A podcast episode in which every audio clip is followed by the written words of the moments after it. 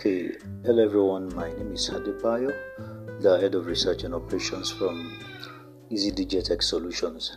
Okay, so um, I, I wrote a blog, um, I think yesterday, and then uh, it's about the 24th century school. So many thoughts running through my mind. You know, we are a research and training based organization, and as such, we try to always check again and again our education community to see what are the things that are not right and what can we do to make it right. You know, practical solutions and then that's what this is all about. And this is about the 24th century school. Uh, it's, it's, it's, it's, time for for a review of our learning system. Uh, every school today should actually be a 21st century school. And so, if we're talking about the 21st century school, that is closely connected to the 21st century skills. And then the question we want to ask is um, do we have our learners, our learning centers, our schools today focused on these skills?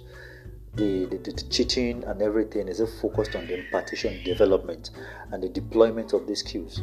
We need to ask this question. All right. So, what do we have? The traditional method and system of teaching does it revolves around this? But you know, so it, it's a time for us to really review the way we teach and the way uh, uh, teachers handle learners in our, in our various schools right? Because every learning experience should cut across the impartation, the deployment, and development of this this this 21st century skills. Talking about the four C's: the communication, collaboration, critical thinking, and creativity. It's very important. These are the skills that these learners will need in their own future to thrive. These skills are are, are globally regarded and referred. You know, when it comes to the world of work, even today. So the earlier we start inculcating these skills in our learners, the better it is for them.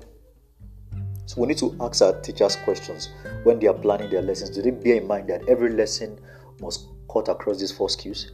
It's very important. It's very important.